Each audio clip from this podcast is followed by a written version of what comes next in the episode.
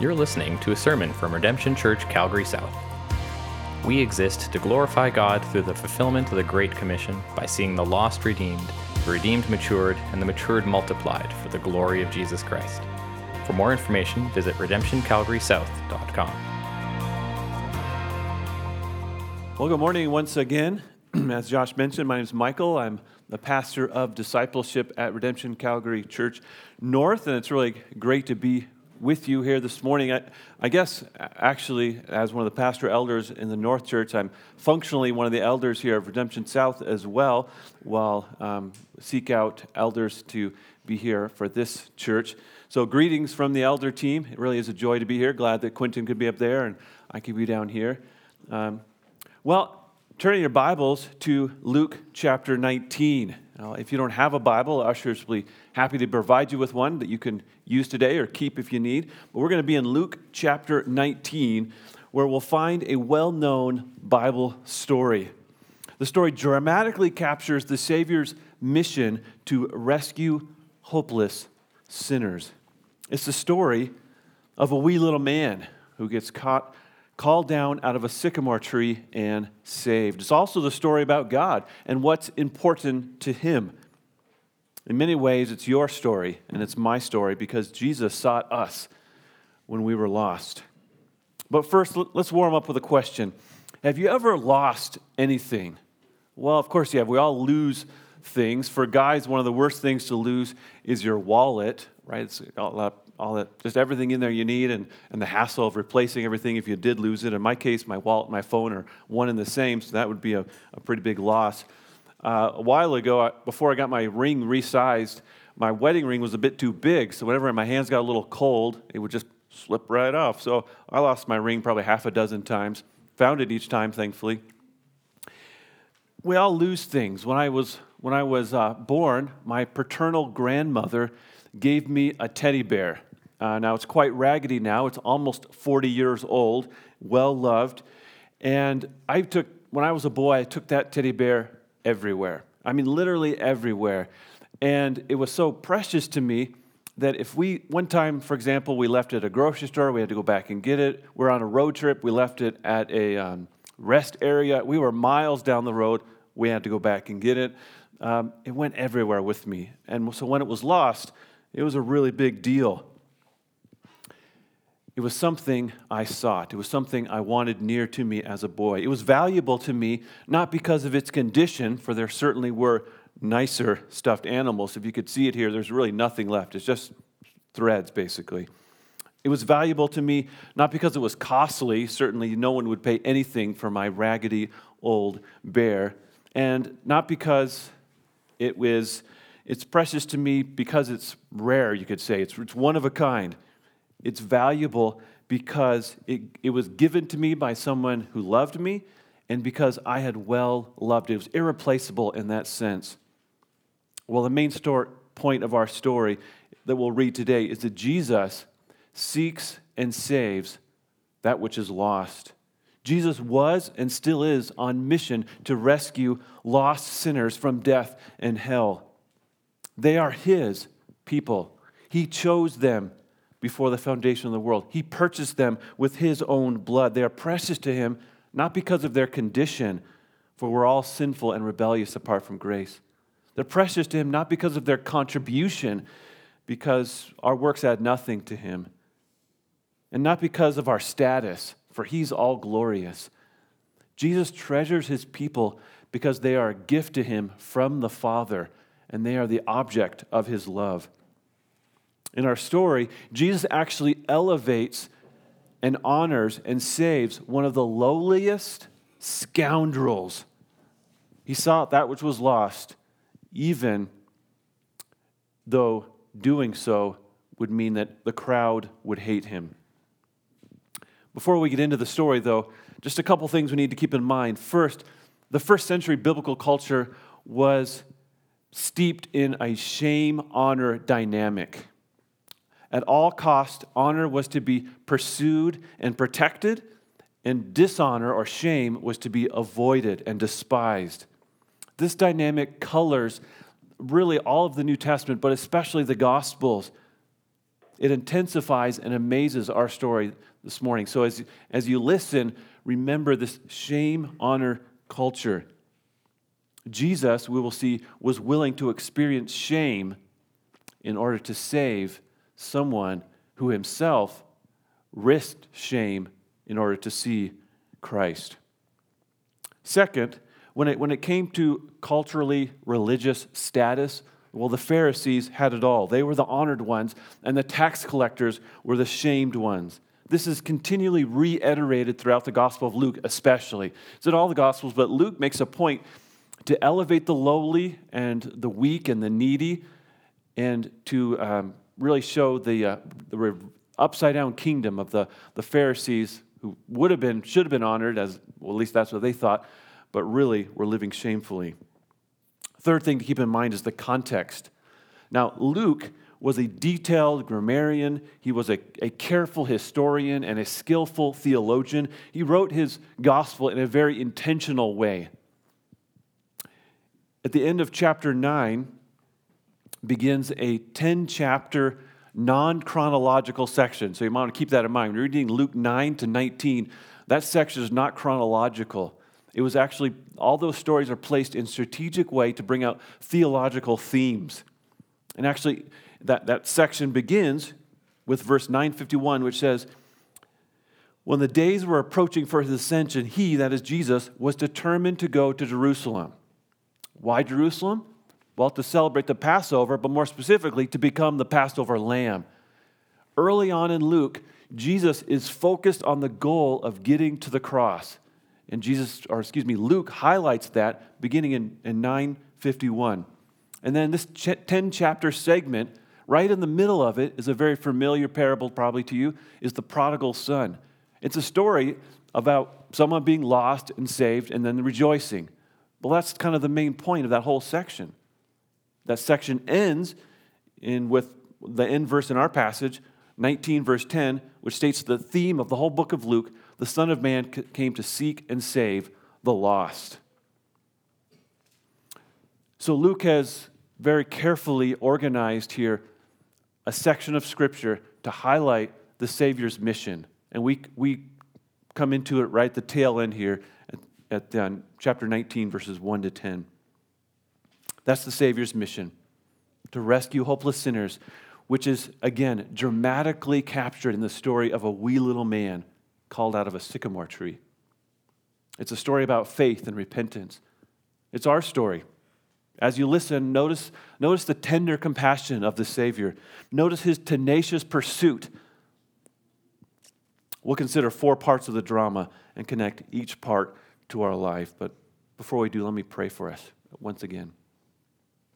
Father, as we think about this familiar story, at least familiar to many of us, uh, we pray that the details of it would come alive that, that we, as it were, would be transported into first century uh, Jerusalem, Jericho, first century biblical times, and, and really be able to, to feel the drama and place ourselves in the story. We pray that it be your spirit that would use your word to, to work it into our hearts. And I pray that we would respond in a way that honors Christ. We would respond in such a way that would conform us to your Son Christ. Lord, we were all lost. Perhaps some of us here are still lost. We're so thankful that you pursue lost sinners. You pursue them with the message of the gospel, the message of hope. Would that be an encouragement to us this morning? We pray in Jesus' name. Amen. Well, like I said, we're looking at the story of Zacchaeus from Luke 19. And as our story begins, we need to set the scene. We need to set the scene. We're going to see that in verses 1 through, through 3. Follow along as I read 1 through 3 of chapter 19. He, that is Jesus, entered Jericho and was passing through. And behold, there was a man named Zacchaeus. He was a chief tax collector and was rich. And he was seeking to see who Jesus was. But on account of the crowd, he could not, because he was small in stature.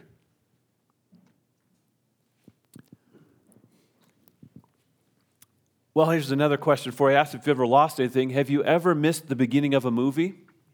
So that you, are, you saw the, you, you just jumped in. Maybe they were already watching the movie. You came in late. You missed the beginning, and the whole time you're just wondering, what's going on? If only I had seen the opening scene, I would know what's happening, but I've missed crucial details. Well, if we weren't careful, we could skip over these first verses and feel like, oh, they're not that significant. In Jericho, tax collector, Jesus is there. But actually, these verses set the scene and they color the, the whole rest of the passage. So we need to, to slow down and, and see what's going on here. After all, the gospel always meets us in a context. The truth is never in a vacuum. We all have an upbringing, life experiences, cultural background that sets the scene for our, our conversion, that sets the scene for Christ to meet us in our context. Well, these were the context, these verses set the context for Zacchaeus. This was the scene in which the gospel would come to him. It's an incredible, life altering story for Zacchaeus. And unless we dig into the details, you, know, you might miss that the scene is actually, there's a lot of irony. Actually, it's verging on ridiculous. The scene is incredible.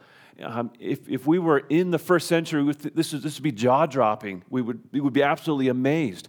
Why is Jesus in Jericho? And why did he just pass through without stopping? Why is a, chat, as a chief tax collector seeking Jesus?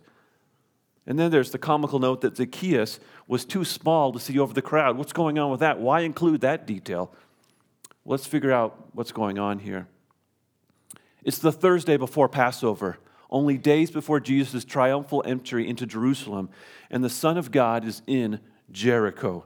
Why Jericho? Well, he was traveling south from Galilee, from Galilee taking the, the shortest route, which brought him through Samaria, but the Samaritans didn't receive him. So they, they were detoured, rerouted into a, towards Jericho. Lucky for Zacchaeus.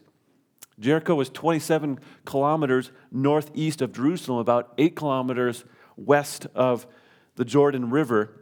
It's about 1,000 feet below sea level and 3,500 feet below Jerusalem. So when you get to Jericho, you know you got to trek. You're going to go up 3,500 feet to get to your destination, Jerusalem. Because of that, Herod at the time designed Jericho to be kind of like a, a um, hospitality place, a kind of like a, a place that would um, really com- be a comfort for travelers. Um, let me put it this way you could think of it like a kind of a modern, uh, an ancient Las Vegas, right? There was uh, things you could do for everyone. They wanted you to be comfortable. They wanted you to stay a while. They wanted you to spend your money there. That is Jericho. Tr- weary travelers could find refuge and anything else they wanted. So imagine a large crowd is with Jesus. They're eager to see miracles. They want to hear his, they're fascinated by his teaching, and they're accompanying him accompanying him, following him to the feast in Jerusalem. And what does Jesus do? What does Jesus do when he gets to Jericho? He passes right through. He entered the city and kept on going. This is Jesus' only known tour of Jericho, and he doesn't even stop. He doesn't even take time to heal somebody, or maybe an hour just to, to re, rehash the Sermon on the Mount or some other important teaching the entire community would have expected him to stay for a visit. Most likely, they had, they had known he was coming for quite some time. Jesus is on his way. Some messenger came ahead. Jesus is coming. Perhaps they've even organized a formal banquet in his honor, welcoming him, wanting him to stay the night. That would have been customary. After all, Jericho is for weary travelers, they're accustomed to honoring guests. No doubt the entire city is deeply disappointed that Jesus passes right through. Then, completely unexpected, we read, And behold, a man named Zacchaeus. Jesus is passing through, and behold, those words, and behold, strike the reader. They say, Listen up, something important is coming. Slow down, pay attention. Zacchaeus enters the scene. Things could not have gotten any worse from Jericho's perspective. Not only has Jesus rejected their hospitality, or at least denied it and said he's going to continue going forward, but the town villain has entered in stage left. Uh, the Jericho crowd would have been, What is going on? Now, ironically, Zacchaeus means the righteous one, pure and innocent. which is exactly the opposite of his character as a tax collector. As you may know, tax collectors were Jewish men who worked for Rome. The system was full of abuses. They were men who were hated and despised, not only because they were unpatriotic, dishonest, and greedy, but also because their job made them perpetually, ritually unclean.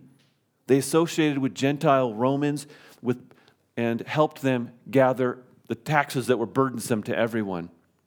So pious Jews considered tax collectors alienated from God. They were traitors who'd committed spiritual high treason. But Zacchaeus is not just a tax collector, he's a chief tax collector.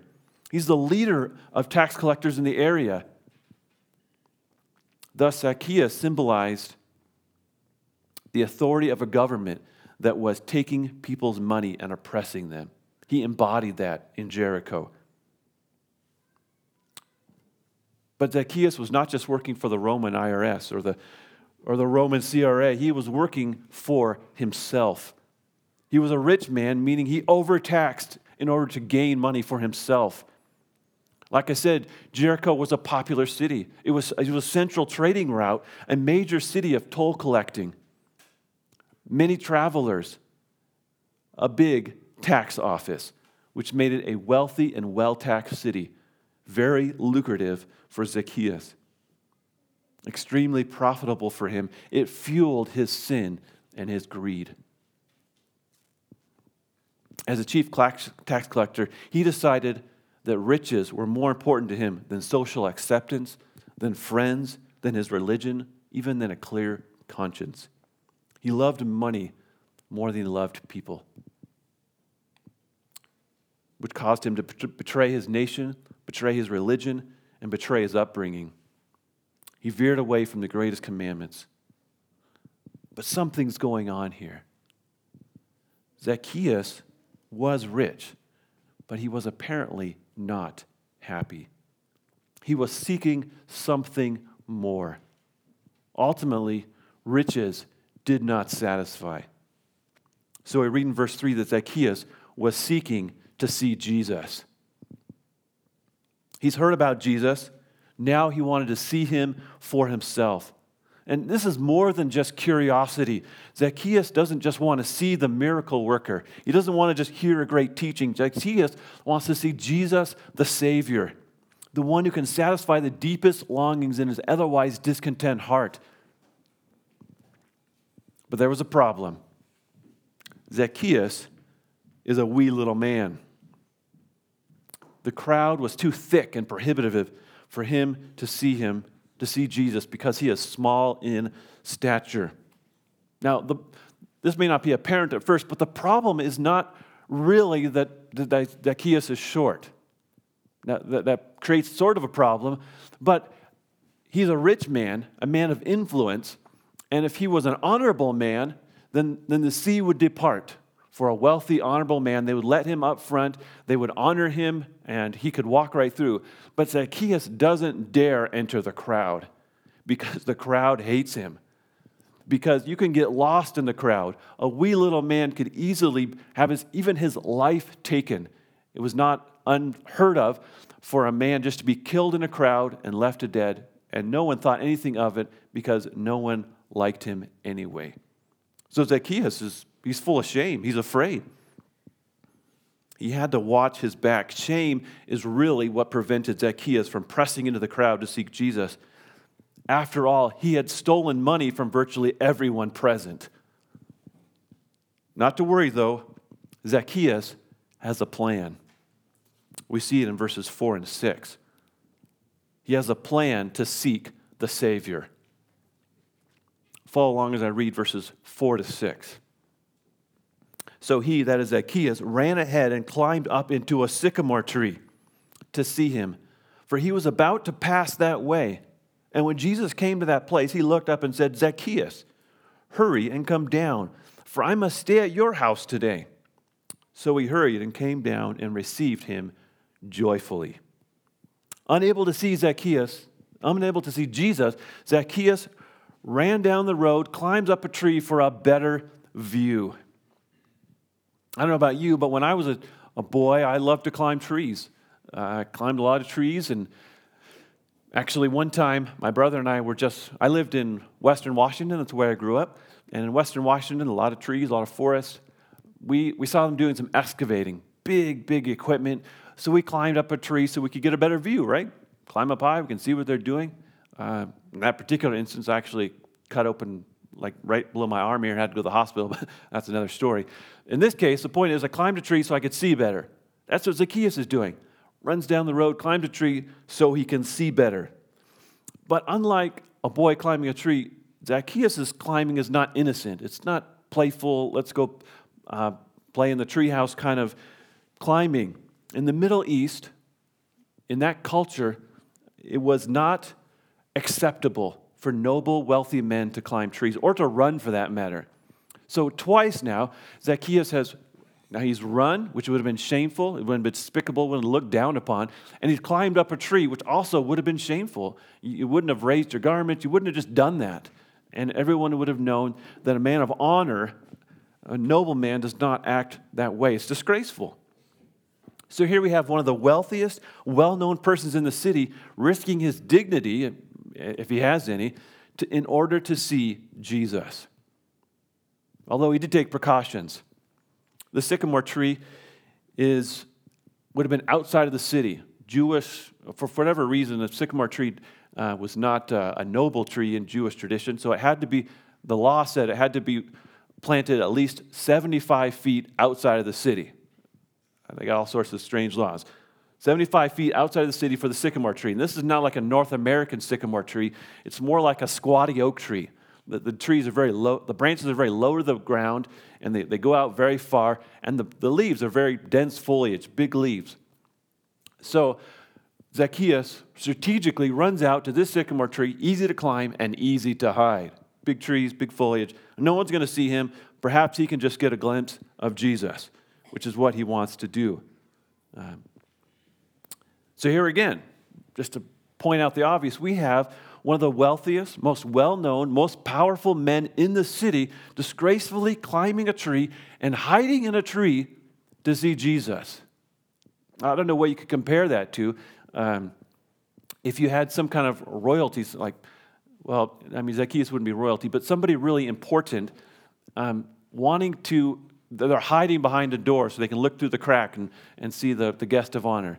It's just shameful. It's just disgraceful. Uh, but this is Zacchaeus. This was his plan. And really, he's, he's less concerned about the rabbinic rules anyway. He's less concerned about the cultural norms. He just wants to see Jesus. He just wants an opportunity to see the one he's heard so much about. His pride and greedy pursuit of wealth was melting into a zeal for Christ. Really, at this point, he's got nothing to lose. He was despised and rejected by his own people anyway. He had money, but no friends, no reputation, and no joy. Perhaps he's heard that Jesus receives even tax collectors. Jesus receives even sinners. There was even a tax collector among Jesus' close associates. Maybe there's some glimmer of hope for Zacchaeus. His shame drove him to unashamedly pursue, pursue Jesus Christ which I think is a point we should just highlight personally. Do, do we cater to the cultural norms? Are we willing to risk shame for the sake of Christ? Zacchaeus was willing. He was willing to do uh, the otherwise disgraceful things in order that he could see Christ. I wonder if, if we would risk ridicule to speak about Jesus in the workplace, if we would risk um, being looked down upon to invite our neighbors over for dinner? Or do we hide in the proverbial sycamore tree, as it were? Would it be awkward for you to refuse watching a movie with the gang because, you know, I don't think that movie honors Christ? Would it, do you avoid spiritual conversations even with believers? You don't want to press in too deep and feel seem overly spiritual. I understand we need to be wise and we, we obviously talk about other things besides the Bible, but I fear our problem is really a lack of passion for Christ, a passion that we see in seed form in Zacchaeus. Whatever the cost, Zacchaeus wanted to see Jesus. Are you desperate to see Jesus? Are you, are you desperate? Are you longing to experience the joy that he provides, as it looked like Zacchaeus wanted? The bottom line is are you shaped more by your culture or by your love for Jesus? Zacchaeus had every worldly desire, but he wanted Christ. You and I, in, in many respects, have much worldly wealth. Do we want Christ more? We can easily confuse worldly contentment with spiritual satisfaction. What I mean by that is we can maybe even unknowingly or unintentionally associate worldly blessings with spiritual joy. You know, you get a new job, um, life seems to be going well, you've got that coveted gift you've wanted for so long, you experience success, or days just seem to be going well, and we confuse um, everyday blessings with satisfaction in Christ. Now, sometimes they can go together, but it, it's not the same thing, is it? Right? An unbeliever can, can experience the joy of a, of a good day or a promotion at work. It's not the same. So, in a planned, in our circumstances where we have so much, we have to be so intentional in our communion with Christ. We have to be so intentional to make sure that my joy is rooted not in the things around me, not in my present circumstances, but in my Lord. So, are you increasingly enjoying Him through His Word? Are you growing in consistency in prayer? These things will mark the one who is seeking their Savior. After all, Jesus was humiliated, despised, rejected, and crucified to purchase you out of death. He calls you to live a life that is unashamed of the gospel and of Him and to pursue Him. How do you cultivate this kind of life? Well, I think what we draw from the story is you got to know your shame. Maybe that sounds strange, but you got to know your shame. Zacchaeus knew his shame. He knew he was disgraceful and it had mounted up in his heart, and he couldn't take it anymore. So when the opportunity arose, he dropped everything to see Christ. He knew he needed him. The Bible is written for those who know their shame. And listen, God has a unique affection for those who are familiar with shame beginning in Genesis 3 and running all the way through the Bible, we see time and time again that God speaks tenderly to those who need grace. He speaks with compassion to those who know that they're naked and ashamed apart from His grace. If sin exposes us, it reveals that we're unclean, that we're outcasts. But if we'll admit our need, then God, He clothes the naked, He cleanses the untouchable, and He calls the outcast His people. We don't live in shame, that's not our identity, but we do daily acknowledge our need for His grace. That's what's going on in Zacchaeus' life. He's beginning to see that all the money or all the success or all the whatever tax collecting life brought to him, it, it, it wasn't good for his soul. In this story, Jesus, took, Jesus actually took Zacchaeus' shame upon himself. He took his shame upon himself to rescue Zacchaeus.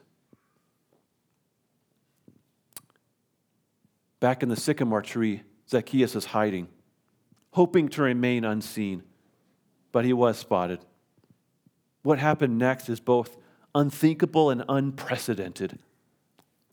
Jesus would have been expected to call Zacchaeus out, sure, but then to rebuke him, require him to, to go purify himself in the temple in Jerusalem, to start observing the law. The crowd would have been wanting Jesus to call him out as an unfit Jew, as someone who had oppressed them.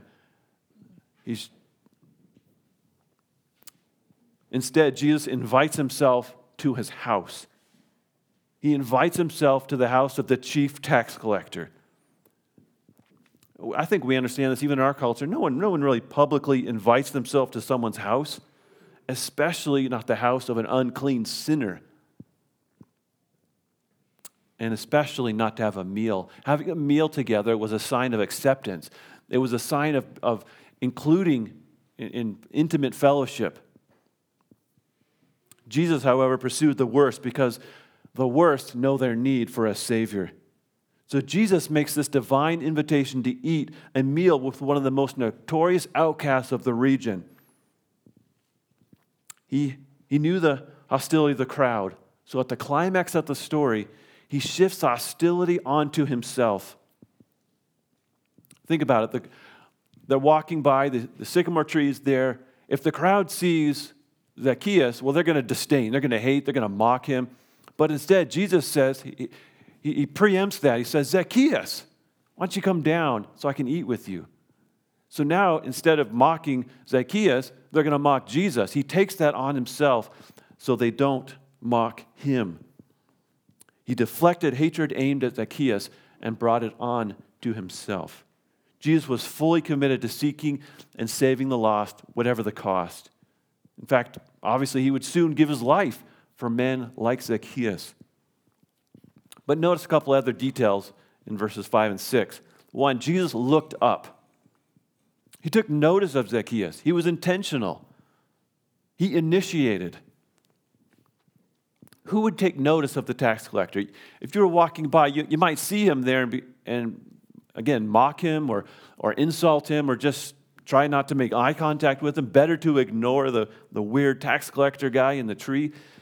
But Jesus slows down looks up and notices him. The fact that Jesus was on this route, the route that Zacchaeus hid in a sycamore tree, the fact that he stopped and looked up and called him by name and gave him instructions indicates that Jesus had a plan. This was God's sovereign grace in Zacchaeus' life. Zacchaeus thought he was seeking Jesus, but in fact, Jesus was seeking him. Also, notice, as I mentioned, Jesus called him by name. Of course, he called him by name. He's known him, he's known him since before the foundation of the world. And in a few short days, he would die on the cross for this very person. He knew everything about Zacchaeus his occupation, his stealing, his motivations. He knew that he, money was Zacchaeus' God. He knew that Zacchaeus had experienced loneliness and shame and disgrace and dishonor and fear. He knew everything about Zacchaeus. And Jesus also knew that this encounter with him would change everything. It would restore his soul to fellowship with the all satisfying God of grace, and it would rescue this wee little man from himself, his sin, and from destruction. By the way, God knows your name and He knows my name. He knows everything about you. He knows the number of hairs on your head. He knows your struggles, your sins, your fears, your insecurities, and your secrets. He knows your thoughts, your desires, your passions, your painful memories. He knows when you're hiding, and He knows when you're hurting. And He knows how to call you out of the tree of despair or the tree of loneliness and anger so that you can meet with Him in the midst of your shame, and so He can change everything. He seeks you, and He calls you by name. Well, Zacchaeus didn't wait long to respond. We tell our kids to obey all the way, right away with a happy heart. That was Zacchaeus. All the way, right away with a happy heart. Never had Zacchaeus climbed down a tree so fast, and never with so much joy. He may have had mixed emotions. Can you imagine? He's coming down, the crowd is right there. Jesus has just called him out. He didn't expect this, he just wanted to get a glimpse. But now he's going he's going to get ready to prepare a meal for Jesus. It's incredible. There were many sins on his conscience. There were many things weighing him down, and he's about to host the forgiver of sins. Well, the crowd didn't wait long to respond either. They grumbled while Zacchaeus surrendered. And we see Zacchaeus' surrender in verses 7 to 8. His surrender to Jesus. Let's look at those verses together. And when they saw it, that is the crowd, they all grumbled. He has gone to be the guest of a man who is a sinner. And Zacchaeus stood and said to the Lord, Behold, Lord, the half of my goods I give to the poor. And if I have defrauded anyone of anything, I restore it fourfold. Now, as I said, everyone is shocked. I mean, they're, they're, they're just utter dismay. No doubt everyone gazed up into the tree. Jesus says, Zacchaeus. Everyone looks up. Zacchaeus, what is he doing here? They're shocked. They're, they're just disgusted. Uh, they, they can't imagine what's happening here. They knew who Zacchaeus was, and they were outraged that Jesus was going to his house. The man who stole from them, the infamous scoundrel, was hosting the most prestigious, the most honorable guest this town has ever seen. I mean, imagine that yourself. Imagine someone rejected you. They rejected your religion, your tradition, your family, your culture, your values, everything about you. They rejected it. Why did they reject it? So that they could work for an oppressive government as a drug and arms dealer.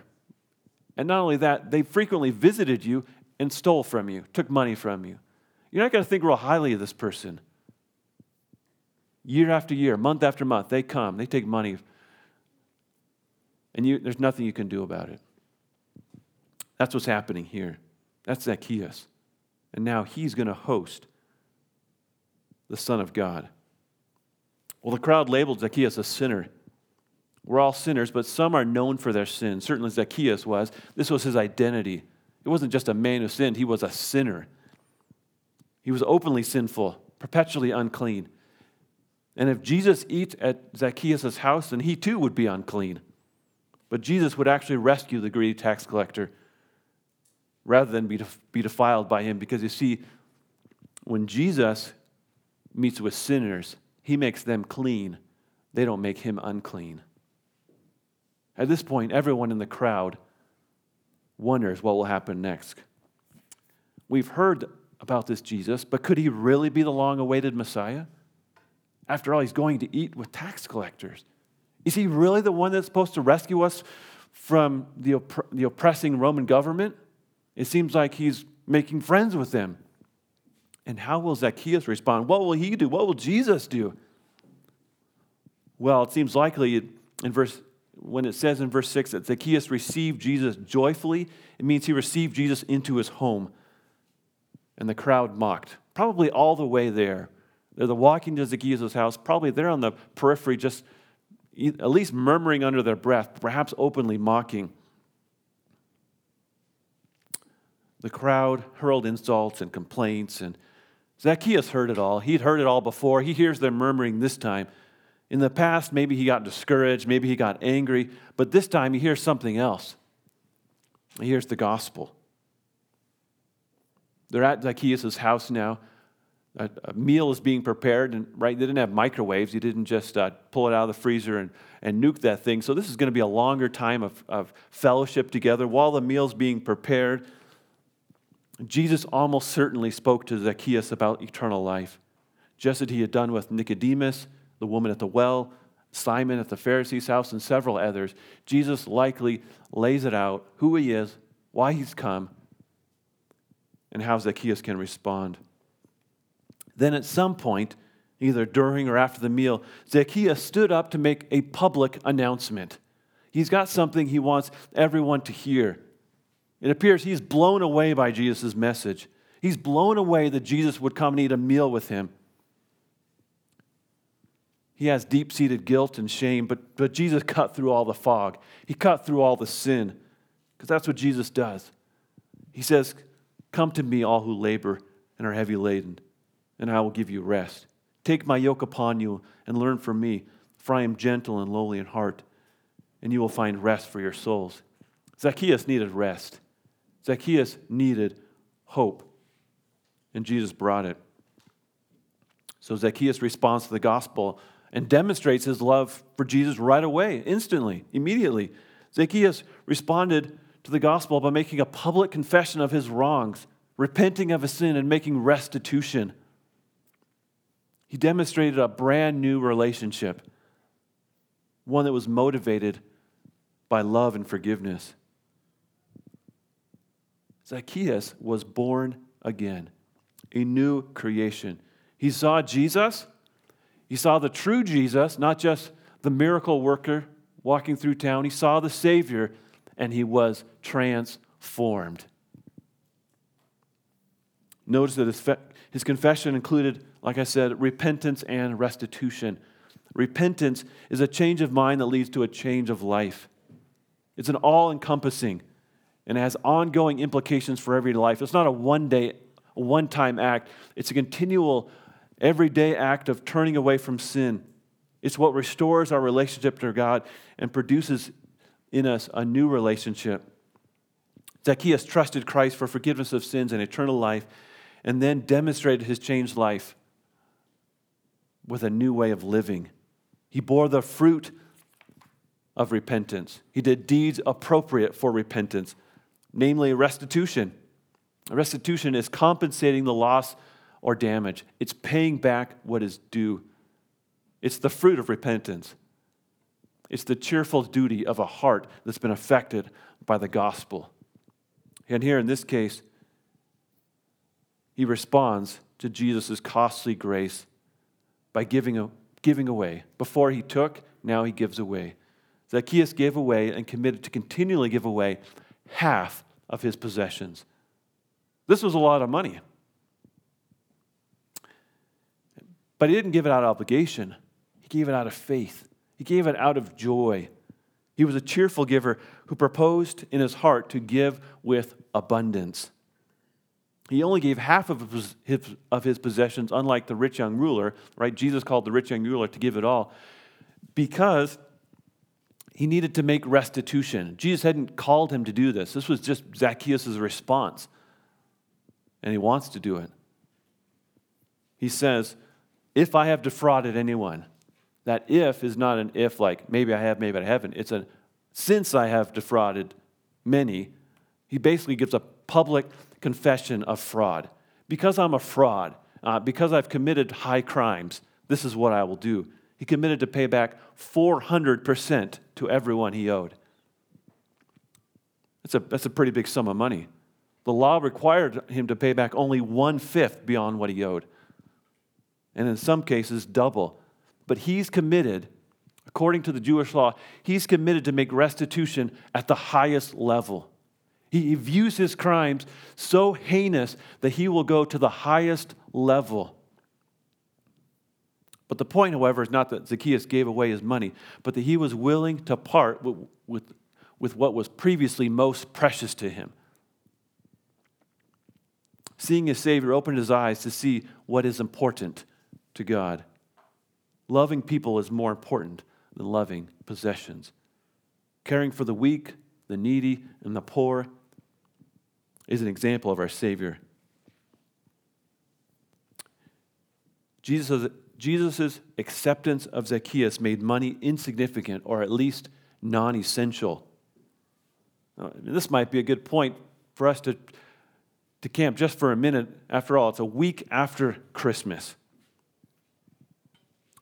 The time when we exchange gifts, the time when, um, at least in our culture, materialism is just elevated so high and it's good to ask every once in a while is there something in your life that you're unwilling to part with for the sake of the gospel? How do you know? How do you know if there is something? Well, what do you fear? What do you fear losing? What do you love most? What do you depend on? What are you passionate about? What do you think the most about? What do you look forward to doing the most? What is most valuable to you? Could you give it away to follow Jesus? You may not be, a, that may not be a question you have to answer. It may not be required of you, but it should still be something that you ask Could I? Would I? Is it, is it too precious to me? The example of Zacchaeus demonstrates the kind of generosity that characterizes someone transformed by the gospel. When we know our shame, our need, and when that's met with the gospel, then giving away 400% of our wealth, our house, whatever, I mean, that's, that's just trinkets. It's all lost compared to the value of knowing Christ. Well, after giving half his possessions to the poor and restoring those he defrauded, Zacchaeus was no longer a wealthy man, but he was richer than he'd ever been before. He gained every spiritual blessing and all the heavenly riches. He considered it worth losing his wealth to gain eternal life and eternal joy. Well, there's one more thing to point out here before we finish up. Jesus gives the final word. We see that salvation comes from Jesus in verses 9 and 10. We've talked a lot about Zacchaeus, but really the story is about Jesus. And we see that in verses 9 and 10. And Jesus said to him, Today salvation has come to this house, since he also is a son of Abraham. For the Son of Man came to seek and save the lost. These verses summarize the story and the purpose of Jesus' coming. In response to Zacchaeus, Jesus confirmed with his words what Zacchaeus had already confirmed with his actions, namely, that this was the day of salvation for Zacchaeus. Now, Jesus spoke to Zacchaeus, the day of salvation has come, but he's really talking to the crowd. He was giving them the message that he is the Savior of sinners.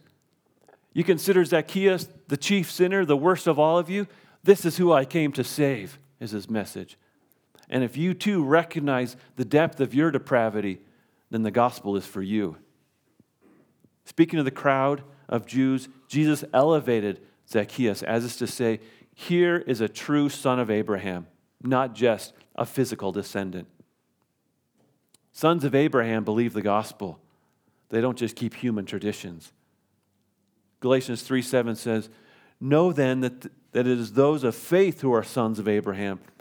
And Zacchaeus was now both a descendant of Abraham and a son of faith in the line of Abraham. Verse 10 then gives the full explanation. Jesus came to seek and save the lost, to seek and save notorious sinners. That's the reason he came. John MacArthur calls verse 10 the most glorious and most important truth ever revealed in Scripture. Where would we be if Jesus did not seek and save the lost? What a glorious truth it is. Jesus came to the earth searching for lost sinners, searching for those who would otherwise be guaranteed an eternity of destruction. He came to seek them. He came to seek you, and He came to seek me.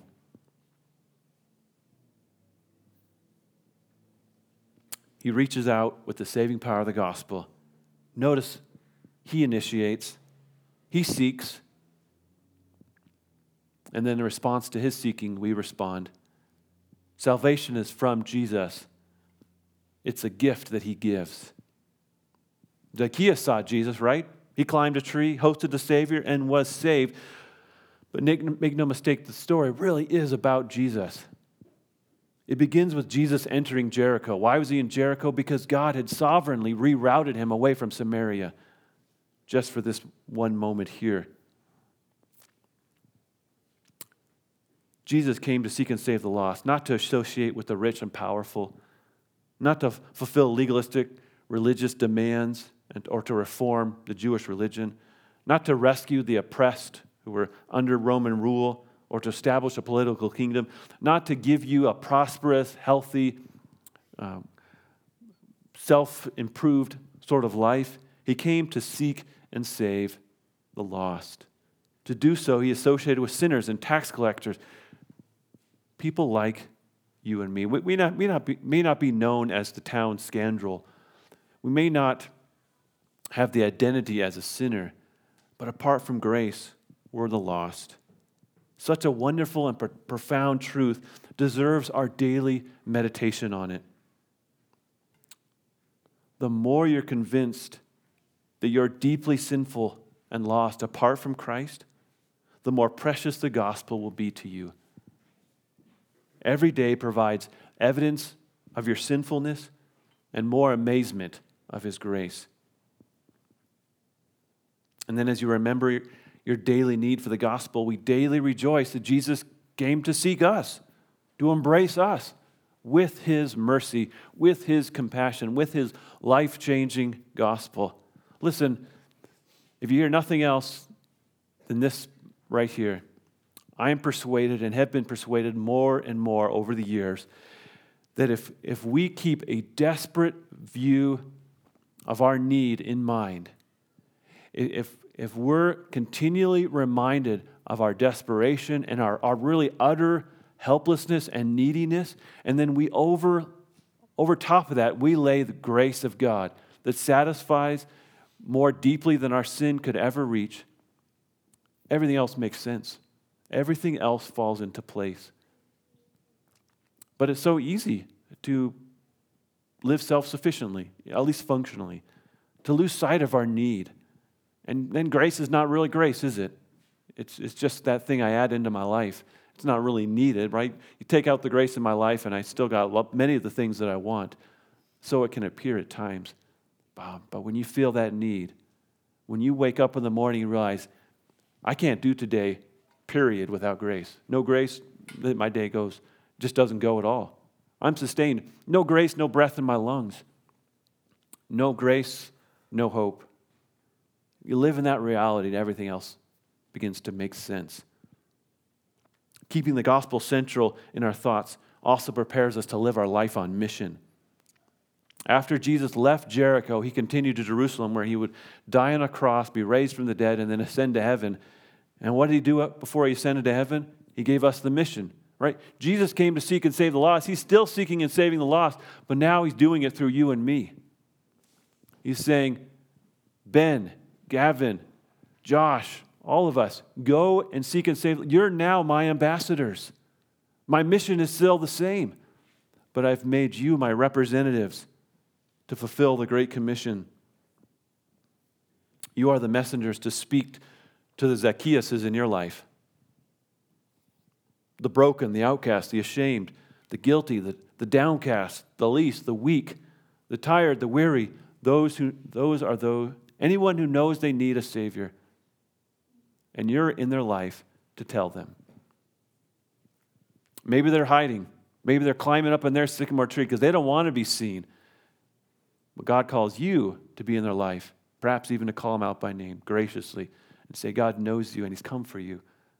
And there's a message I think you got to hear. Who are the outcasts in your life? Who are the people that need to hear the gospel? Don't overlook them, don't avoid them. Initiate and go to them. Be Christ to them, bring Christ to them, bring them to Christ. As a church, we're called to be ambassadors for Christ who seek and save the lost. We're not called to seek the found. That's not our mission. We're called to seek those who need to hear the message. Believe in the power of the gospel and believe that God is merciful to sinners like you and like me and like everyone around us. Well, in response to this passage, I encourage you maybe, maybe this afternoon, maybe this week, maybe you're off from work, you got a little extra time, rewrite this story Luke 19, 1 to 10, with your own details. In what circumstances did the gospel invade your life? How did Jesus enter your life so that you would seek him? And then now, is your life characterized by surrendering to him?